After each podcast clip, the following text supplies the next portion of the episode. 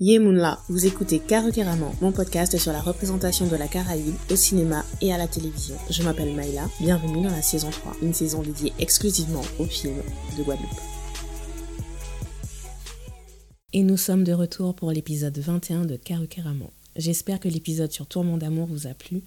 Aujourd'hui, on se retrouve pour l'avant-dernier épisode de la saison 3. On va parler de la Guadeloupe du passé. Je vais vous présenter Coco la fleur candidat de Christian Lara. C'est parti pour le Yécric Yécrac. Présenté comme le premier film antillais, Coco la fleur candidat est sorti en 1978. C'est un long métrage réalisé par Christian Lara. Voici le synopsis disponible sur unifrance.org, l'organisme chargé de la promotion du cinéma et de l'audiovisuel français à l'international depuis 1949. En réalité, il s'appelle David Boyer, mais on l'a surnommé Coco la fleur à cause de l'éternel hibiscus qu'il porte sur son inséparable veste rapiécée. Homme à tout faire de la famille Montbain, il est généralement considéré comme un simple d'esprit. Aux Antilles, on s'apprête à fêter carnaval, mais aussi à voter. Le candidat de la majorité est Gaston Montbain, le jeune frère d'Aristide, le patron de Coco Lafleur. Gaston vit en France depuis 20 ans, où il mène une carrière dans la haute administration. Son retour dans l'île est d'autant plus attendu qu'il sera accompagné de sa seconde épouse, Marie-Ange, une Antillaise elle aussi, mais née à Paris. Dès qu'il la voit, Coco Lafleur en tombe éperdument amoureux. Il lui fera visiter l'île, danser, la sauvera même d'un sortilège vaudou. Comme la campagne électorale de Gaston démarre assez mal, il ne parle même pas le créole. On fait appel à Coco Lafleur pour le soutenir. Or, la complicité entre les deux hommes va se transformer en rivalité. Coco Lafleur, devenu très populaire, va même gagner contre Gaston. Mais un billet à Marie-Ange arrêtera net sa fulgurante carrière politique. Sur le chemin du rendez-vous donné par la belle, un coup de revolver claque et Coco la fleur s'effondre. Vraie question. Vous ne trouvez pas que ça ressemble quand même un peu à un synopsis de comédie? Le genre de comédie qui engrange beaucoup au box-office français parce qu'on y retrouve tous les clichés négatifs attendus sur les Antillais. Un simple d'esprit, un chaud lapin puisqu'il séduit une femme mariée, et il meurt à cause de ça. Je ne sais pas qui a écrit ce synopsis, ni quand il a été écrit, mais si c'est le synopsis de l'époque, je ne vois que trois possibilités. Soit c'était l'idée de base, qui a permis de recevoir des financements, et la magie du montage fait que l'aspect rivalité amoureuse a été retiré pour que ce soit un drame et non une comédie. Soit ce synopsis a été rédigé après le montage final, et la personne n'a rien compris au film, ou la personne a tout compris et savait exactement quoi écrire pour attirer tous les types de publics. En tout cas, ce synopsis est une arnaque parce qu'il ne correspond pas du tout au message que veut faire passer le film. Voici le synopsis dans la description YouTube. Coco Lafleur, personnage haut en couleur de la Guadeloupe, est chargé de se présenter aux élections pour canaliser un maximum de voix, puis de se désister en faveur de son opposant. Au dernier moment, il se révolte et refuse le marché. Là, c'est exactement l'intrigue du film, mais il n'y a aucune indication sur la richesse des thématiques. Voici le synopsis de Guadeloupe la première pour le cycle Lara de mai 2021. Coco la fleur candidat. C'est l'histoire d'une campagne législative pas comme les autres aux Antilles, où les péripéties politiques ne ressemblent pas tout à fait à celles de Paris. David Boyer, celui que l'on surnomme Coco la fleur, à cause de l'éternel hibiscus qu'il porte sur son inséparable veste rapiécée, est généralement considéré comme un simple d'esprit. Aux Antilles, on s'apprête à fêter carnaval, mais il y a aussi des élections. Le candidat de la majorité est Gaston Montbain, le jeune frère d'Aristide, le patron de Coco Lafleur. Gaston vit en France depuis 20 ans, où il mène une carrière dans la haute administration. Son retour dans l'île est d'autant plus attendu qu'il sera accompagné de sa seconde épouse, Marie-Ange, une Antillaise elle aussi, mais née à Paris. Comme la campagne électorale de Gaston démarre assez mal, il ne parle même pas le créole, son équipe de campagne imagine un stratagème créer une troisième voie. Et ils font appel à Coco Lafleur, proche du peuple, pour créer une division à gauche. Devenu très populaire, Coco Lafleur va mettre en balotage Gaston. Et le deuxième tour s'avère compliqué pour ce dernier, parachuté depuis Paris. Mais c'est mal connaître la machine politique. Un malicieux compteur est lancé, bien malgré lui, dans l'arène politique, à la veille d'une élection législative dans un département d'outre-mer français. Je ne comprends pas que nos synopsis soient aussi peu calibrés pour le marketing. Et pour faire juste la promotion en fait. Et en vérité, le dernier paragraphe, là, un malicieux compteur est lancé, bien malgré lui, dans l'arène politique à la veille d'une élection euh, législative dans un département d'outre-mer français. Honnêtement, c'était suffisant. Enfin bon, bref, hein. je n'ai aucune idée de comment s'est passée euh, la sortie du film en Guadeloupe. Il me semble qu'il est resté un an à l'affiche à Paris parce que les Guadeloupéens et les Martiniquais sont allés le voir à plusieurs reprises. Personnellement, j'ai vu le film pour la première fois en 2020. Il venait d'être mis en ligne sur YouTube où vous pouvez le regarder gratuitement. Et j'ai été perplexe pendant mon premier euh, visionnage. On va être franc, cela fait environ 6-7 ans que je vais dans des projections organisées sur des films de Guadeloupe et de Martinique. 6 ans que je suis ce qui se dit euh, sur Internet. Autant Eusanne Palsy et Jean-Claude Barnier sont des noms qui revenaient souvent dans mes recherches, celui de Christian Lara était absent jusqu'à 2021. C'est quand j'ai cherché une définition du cinéma antillais, genre en 2016-2017, que je suis tombée sur une interview de lui, où il donnait sa définition euh, de cinéma antillais, et de là j'ai découvert son œuvre, mais les ressources sur Internet étaient limitées à genre deux ou trois interviews à l'époque. Il n'avait pas encore mis certains de ses films en accès libre, donc ces films étaient introuvables en streaming. Et euh, vraiment rien, aucune analyse sur son œuvre, même pas sur sa trilogie autour de l'esclavage. Je rappelle que j'ai grandi en Guadeloupe, je n'ai aucun souvenir d'avoir entendu son nom ou d'avoir entendu parler de ses films, ni d'avoir vu un de ses films à la télévision. J'ai des souvenirs très précis de Rucas Nègre, de Siméon, que j'avais même enregistré sur VHS. Mais les films de Christian Lara n'ont pas fait partie de mon environnement. Euh, je m'adresse aux trentenaires et quadragénaires là, de 2023. Est-ce que c'était le cas pour vous aussi ou c'est juste moi qui n'étais pas attentive à ce qui se passait? Dans l'épisode bonus qui sera disponible exclusivement sur carocarment.com, j'irai un peu plus en profondeur sur justement les enjeux de la transmission de notre cinéma, mais pour l'instant, je reviens à Coco Lafleur candidat. Donc, premier visionnage, j'étais perplexe parce que je ne comprenais pas le silence autour d'un film aussi bien réalisé. Et là, je parle uniquement en termes de réalisation, on parlera de l'histoire après.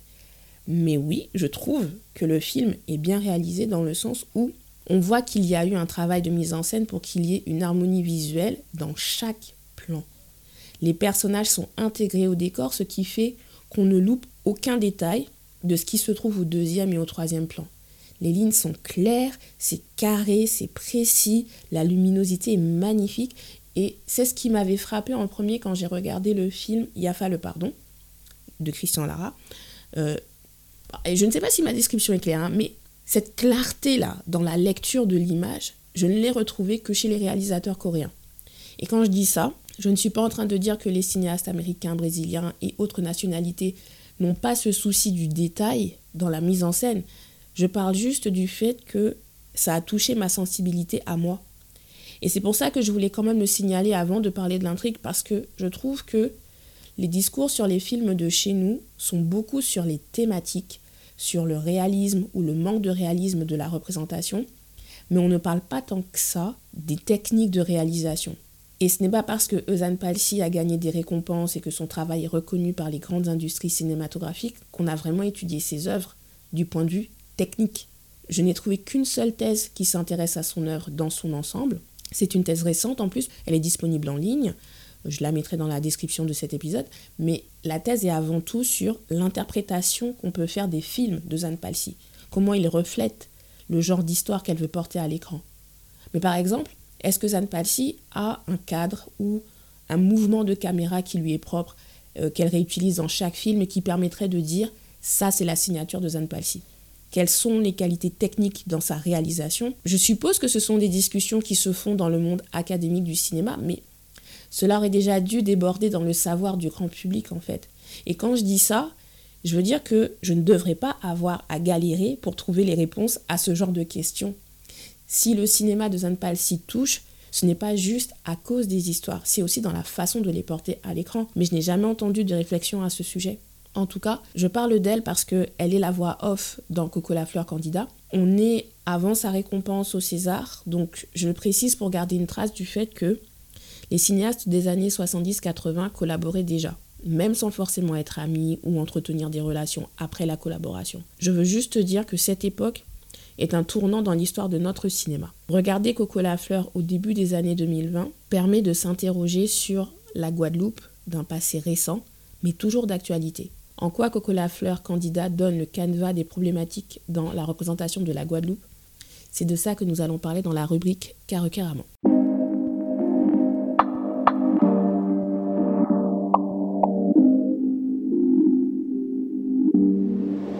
Comme je ne veux pas faire un épisode d'une heure, je vais juste me limiter aux deux problématiques qui me semblent les plus importantes et communes à tous les films guadeloupéens que j'ai vus euh, jusqu'à présent, peu importe le genre. Donc la problématique numéro 1, comment définir l'authenticité?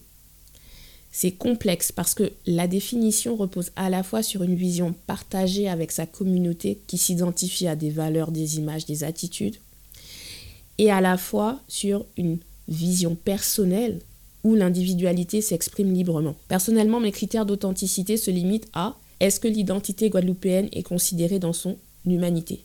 Je pense que quand j'ai commencé carrément, je formulais ma démarche autour de ma volonté de célébrer, et c'est toujours le cas, mais je fais bien la distinction entre célébrer euh, la proposition artistique pour ce qu'elle représente pour la culture et aimer la proposition artistique d'un point de vue personnel parce que je me sens représentée.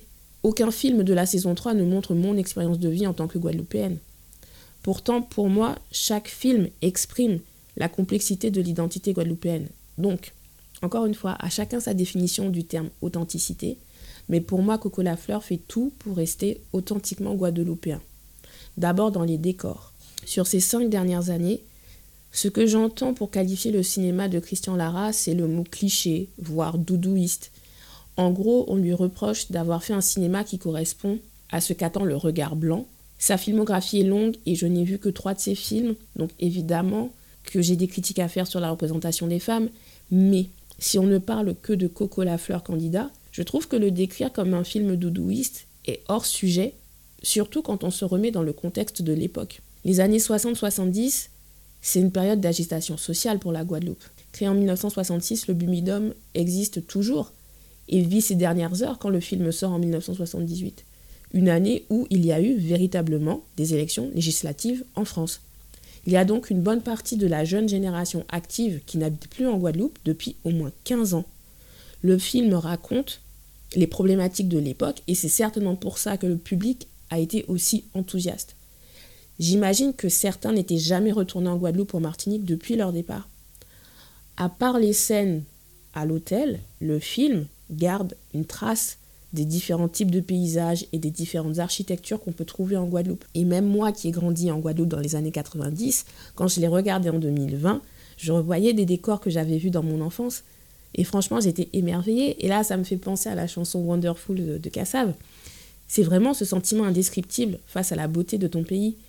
Et en vérité, je pense que c'est le premier sentiment qu'on devrait ressentir avant d'entrer dans des considérations historiques, sociologiques, économiques et politiques quand on regarde nos films.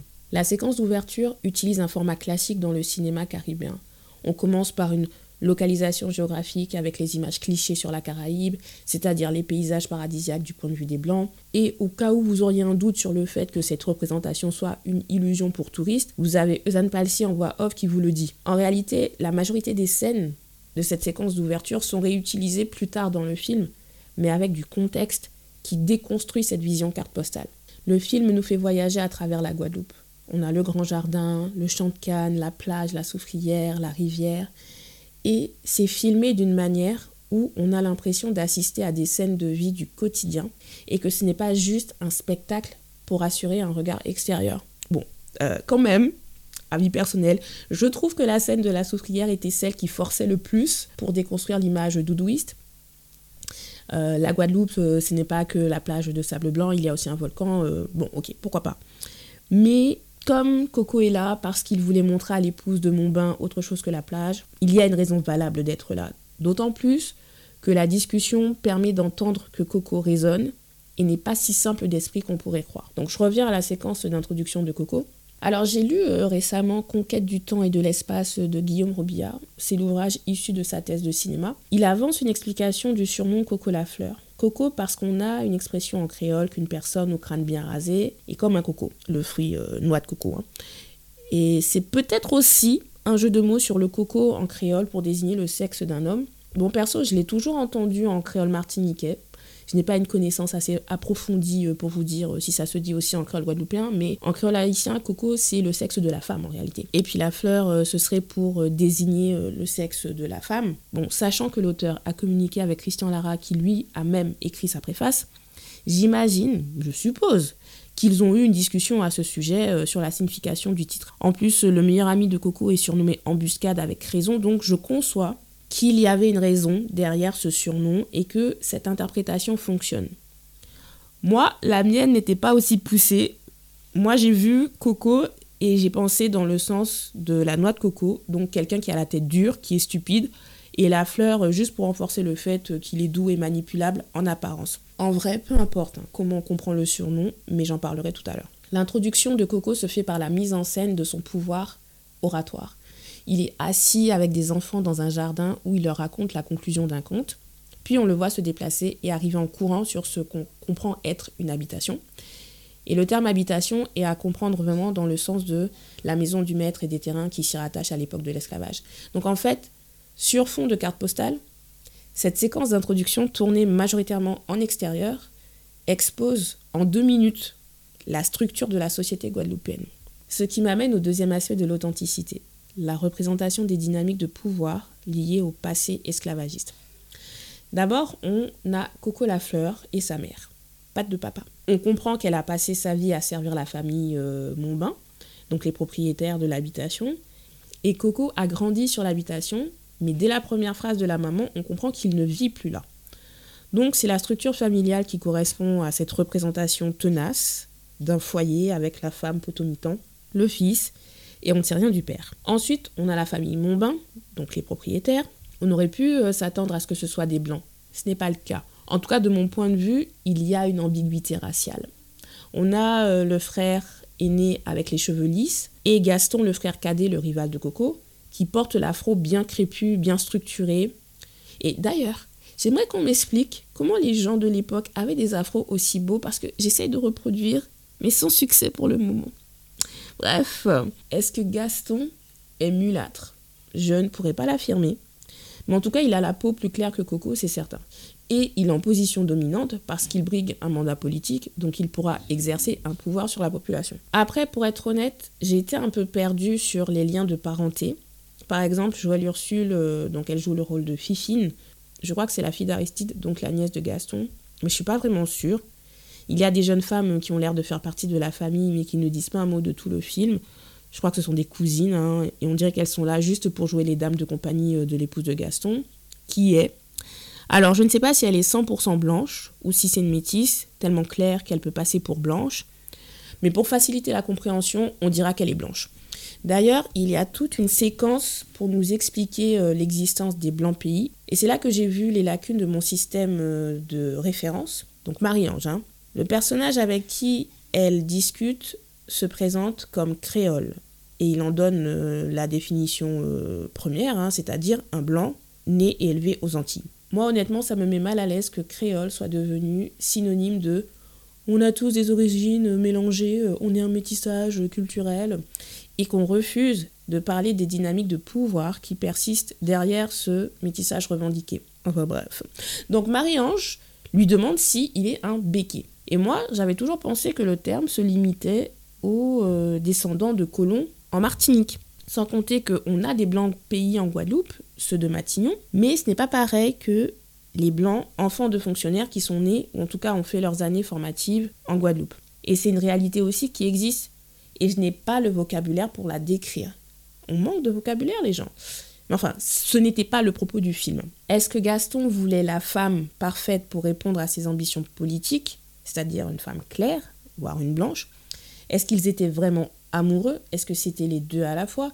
Le film laisse l'interprétation libre. En tout cas, les personnages principaux illustrent le colorisme dans l'organisation de notre société avec les personnages foncés au service des personnages les plus clairs et on a les blancs riches propriétaires vivant à l'écart. Tout au long du film, Coco Lafleur sert de curseur, surtout quand il prend en main sa campagne électorale puisqu'il va à la rencontre du peuple. Dans ses discours ou euh, dans les discussions qu'il a à partir, euh, on va dire, la moitié du film, tout est calibré pour pousser le spectateur à s'interroger sur sa propre réalité. Et même la musique y participe.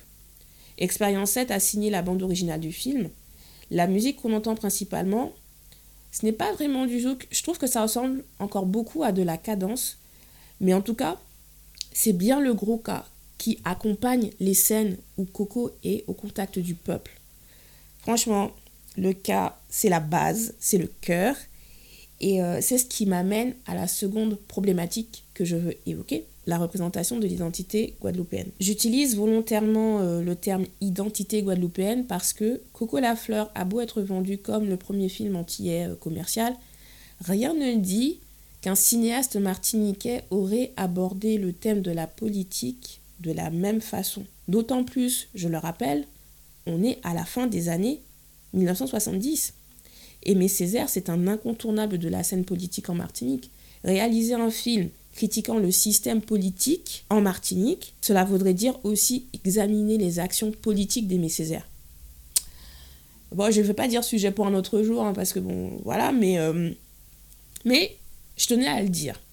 Donc, le film Coco la fleur passe en revue les principaux aspects de la culture et prend systématiquement le contre-pied de ce qui est attendu. Ici, le créole est la langue du quotidien et pas juste la langue de la colère. Quand Coco parle avec sa mère ou à des enfants, c'est la langue de la tendresse. Quand il parle avec Embuscade, son meilleur ami, c'est la langue de l'amitié. Quand il parle aux femmes, c'est la langue de la séduction. Même si je précise qu'on ne le voit jamais dans une attitude de séducteur. Quand il fait son discours politique, c'est la langue du peuple. En ce sens, il est en opposition avec Gaston qui lui ne parle plus créole ou fait comme s'il ne, ne sait plus le parler. Et j'écoutais un podcast avec Eusanne Palsy récemment. Elle disait que les scènes en créole euh, de rue Cazenègre étaient d'abord tournées en français quand le producteur euh, supervisait. Et dès qu'il était parti, elle refaisait tourner les acteurs en créole. Au final, les producteurs n'ont su pour les scènes en créole que lors du dernier visionnage avant la commercialisation, ou en tout cas c'était trop tard dans la post-production pour changer le montage. Est-ce que Christian Lara a dû faire la même chose pour imposer ses scènes en créole? Je ne sais pas du tout.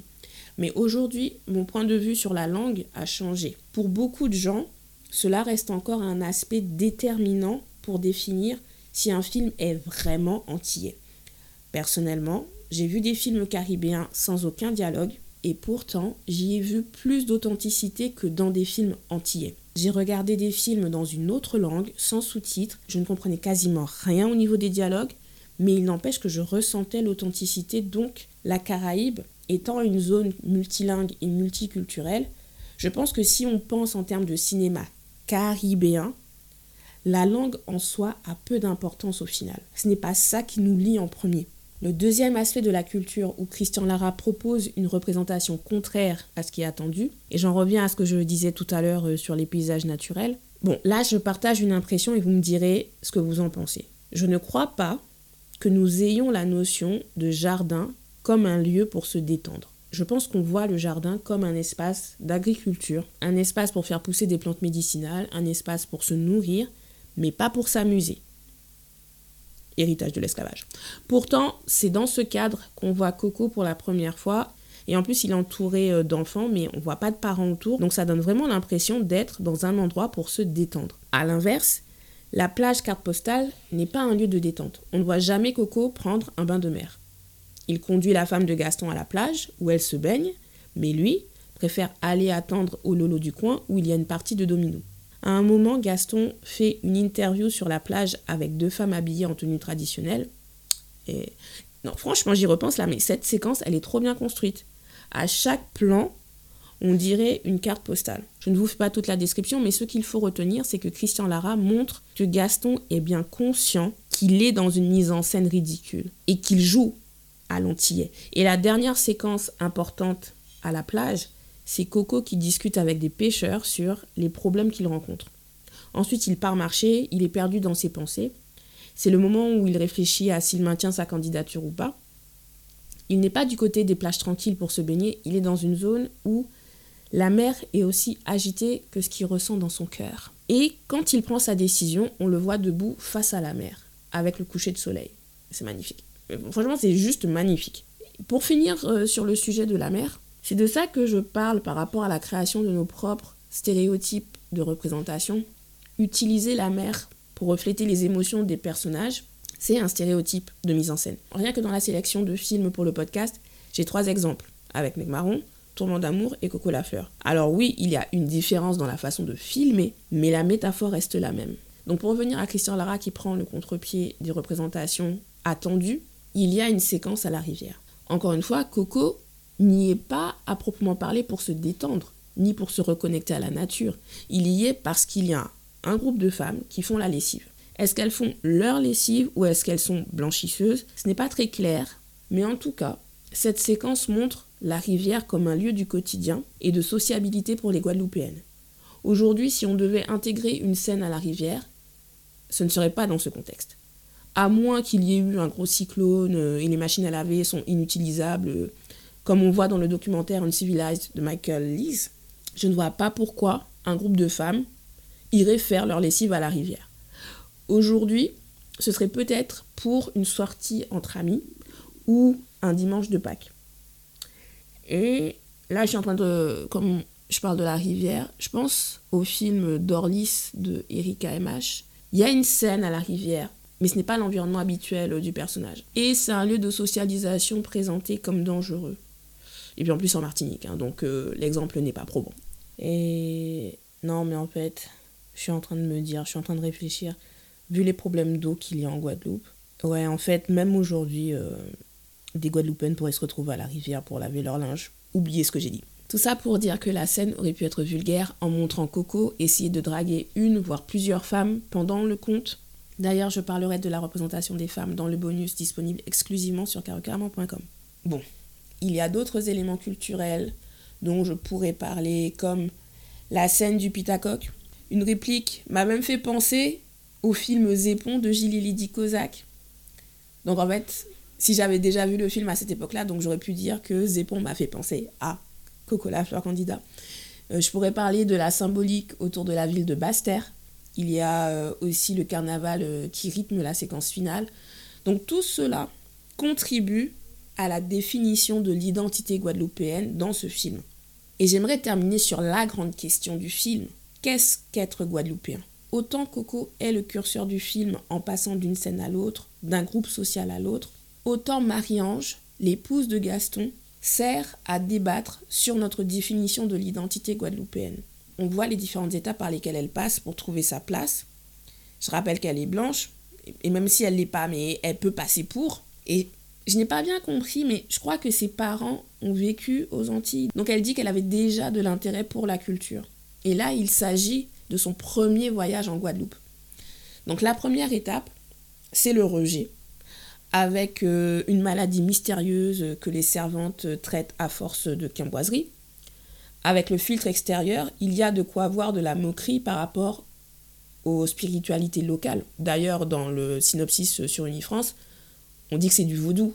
C'est pas du vaudou. Mais la séquence suivante, avec le Gadet Zafé, en toute sobriété, rétablit l'équilibre. Et cette façon d'aborder euh, le spirituel, le magico-religieux, je reviens sur OSMK et j'avais pas trop insisté dessus parce que justement ça me paraît tellement évident que c'est naturel autour de nous euh, quand Margouillard va consulter un gars des affaires et puis finalement c'est pas un vrai gars des affaires voilà.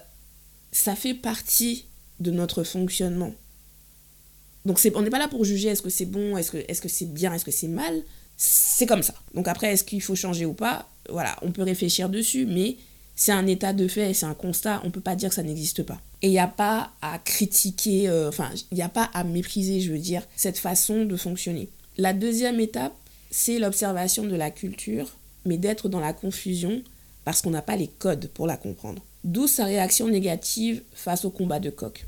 La troisième étape, c'est l'imitation par rapport au code qu'on croit comprendre. Et donc c'est cette scène où euh, où euh, Gaston fait son interview euh, sur la plage avec les deux femmes en tenue traditionnelle et Marie-Ange arrive en portant une robe traditionnelle et Gaston lui fait bien comprendre qu'elle lui fait honte. Pour lui, en fait, c'est une mascarade, alors que pour elle, elle est en train de lui montrer, regarde à quel point, en fait, je suis authentique.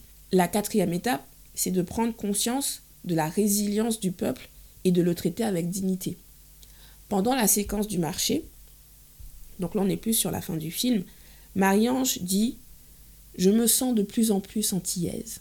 Et là, Coco a tout un discours sur le fait que le peuple n'a pas la liberté de vivre sa culture. Il finit par Il ne suffit pas d'aimer les Antilles pour être antillaise, encore faut-il les comprendre. Et ça, c'est le genre de phrase, quand tu l'entends au cinéma, tout le monde fait Oh C'est une vraie punchline. Après, si c'était aujourd'hui, Je pense que Coco aurait dit il ne suffit pas d'aimer la Guadeloupe pour être guadeloupéenne. Encore faut-il la comprendre. Je pense que depuis euh, la trilogie autour de 1802, Christian Lara est clair dans sa démarche sur le fait qu'il écrit sur la Guadeloupe et pas sur les Antilles. Et ce que dit Coco Lafleur, c'est ma réflexion de départ pour lancer Caroqueramon. C'est une réflexion à se faire pour prendre conscience de sa position dans les dynamiques de pouvoir. Et là, je parle qu'on soit noir, blanc ou asiatique. C'est pour cette raison que je ne ressens pas de besoin de connaître euh, l'Afrique. Enfin, c'est pas que je ressens pas le besoin de connaître l'Afrique, je veux dire, je ressens pas de vide. En dehors de la curiosité naturelle, de ma soif d'apprendre, euh, et je sais que ça peut choquer quand je dis ça, mais je pense que les générations précédentes ont suffisamment essayé de trouver une validation de leur existence du côté de l'Afrique et ont bien vu que ce n'était pas la solution. Moi, je préfère diriger mon énergie ailleurs, vers la Caraïbe. Je vous renvoie à la bibliographie de Marie Scondé. Et ce que j'avais dit dans mon podcast Carucara Mandité, je le redis ici. Moi, je suis apaisée par rapport à mon identité parce que je viens de Guadeloupe, je suis afrodescendante et je suis bien consciente de la force culturelle qu'on représente. Parce qu'on vient de Guadeloupe. Que mon histoire commence dans la cale des bateaux négriers, ou bien avant, ou à partir de 1848, ou à partir de mon année de naissance, il n'y a que moi qui peux le décider. Je pourrais énoncer toutes les dynasties de pharaons noirs, toutes les grandes inventions de ces civilisations. En quoi ça ajoutera de la valeur à la personne que je suis aujourd'hui? Pour moi, rien. On peut accumuler des connaissances, et c'est un peu le but de la vie, j'ai envie de dire, apprendre. Mais si on vit en sacrifiant ses valeurs, à quoi ça sert? À rien. Coco est considéré comme un simple d'esprit. Il n'a que le BEPC il n'a que le BEPC. Je sais même pas le dire parce que ça n'a pas fait partie de mon vocabulaire. Je suis trop jeune pour ça. Euh, mais en fait, c'est ce qui correspond à notre brevet des collèges. Avec la démocratisation de l'accès à l'enseignement, avoir le brevet, c'est la base aujourd'hui. Les gens considèrent que les études commencent vraiment après le bac. Perso, je suis l'avis de mon maître du CM2. On va le citer, monsieur Nuissier. les études commence dès l'âge de la maternelle. Sans la maîtrise de la lecture et de l'écriture, vous aurez des difficultés à survivre dans le monde. Mais, mais je dis ça parce que pour moi, l'école est là pour acquérir certaines compétences, un savoir-faire. Par contre, le savoir-être, les valeurs qui forgent la personnalité, c'est chaque individu qui fait ses choix et décide de ce qu'il ou de ce qu'elle veut être. Et je ne parle pas dans le sens du déterminisme social oui, l'environnement familial et amical joue un rôle pour façonner la personne que vous êtes. Votre réseau humain autour de vous va vous donner des opportunités, mais vous restez quand même responsable de votre vie. Il n'y a pas besoin d'avoir des tonnes de diplômes pour respecter les êtres humains. Peut-on vraiment profiter de sa richesse matérielle si on l'acquiert en faisant du tort aux gens? C'est la dualité qu'on voit dans le film entre Coco et Gaston Monbain. Gaston a suivi strictement le schéma de, entre guillemets, la réussite. Mais le prix à payer, c'est la déconnexion avec lui-même. Et encore, je trouve que l'écriture du personnage est vraiment nuancée. Et je dis ça notamment par rapport à la scène du champ d'Arbeau, où euh, il y a des garçons qui jouent au foot, et on voit Gaston qui se rappelle que à un moment de sa vie, il a été comme eux. Donc oui, il est ambitieux, euh, oui, il se ment à lui-même pour obtenir ce qu'il veut, mais le film montre qu'il n'a pas encore atteint un degré de cynisme qui le rendrait incapable de ressentir le moindre regret. Est-il heureux? C'est là la question. En revanche, Coco mène une vie simple, mais il est heureux et ça le rend heureux de rendre les gens heureux. Et c'est pour ça que c'est important de ne pas le montrer comme un homme à femme. Peut-être que le personnage l'était à la base et que les scènes ont été coupées au montage, mais ça aurait été difficile de croire en son intégrité et en sa volonté d'aider le peuple dans son ensemble si on le voyait manquer de respect aux femmes. Et c'est sur ça que je finis, sur la notion de respect de soi et du respect de l'autre. Comment Coco Lafleur, candidat, établit un canevas de nos problématiques au cinéma? En faisant le spectateur se poser directement les questions quelle est notre définition de l'authenticité? Que signifie être guadeloupéen, guadeloupéenne? Ce n'est pas juste une question de savoir parler créole, de manger ou de s'habiller d'une certaine façon. C'est une question de se respecter soi-même, de se conduire avec dignité sans attendre la validation des autres. c'est une question d'être en alignement avec des valeurs, ses valeurs, et de vouloir le meilleur pour soi-même et son peuple. Ceci étant dit, il y a d'autres problématiques que le film n'aborde pas, et dont je vais parler dans le bonus disponible exclusivement sur carecaramant.com. Merci d'avoir écouté cet épisode. Abonnez-vous à ma newsletter pour suivre mon actualité. L'univers Carucaraman, c'est aussi un podcast littérature. Tim Tim, Boafik, un podcast musique, hashtag Caribbean. Pour les écouter et pour lire mes chroniques, rendez-vous sur carucaraman.com. Vous pouvez me contacter à l'adresse carucaraman.gmail.com et me suivre sur les réseaux sociaux Twitter, Instagram, carucaraman. Tous les liens sont disponibles dans la barre de description. Likez et partagez l'épisode pour que le podcast gagne en visibilité. On se voit à dans d'autres soleils. Tiens, Béred.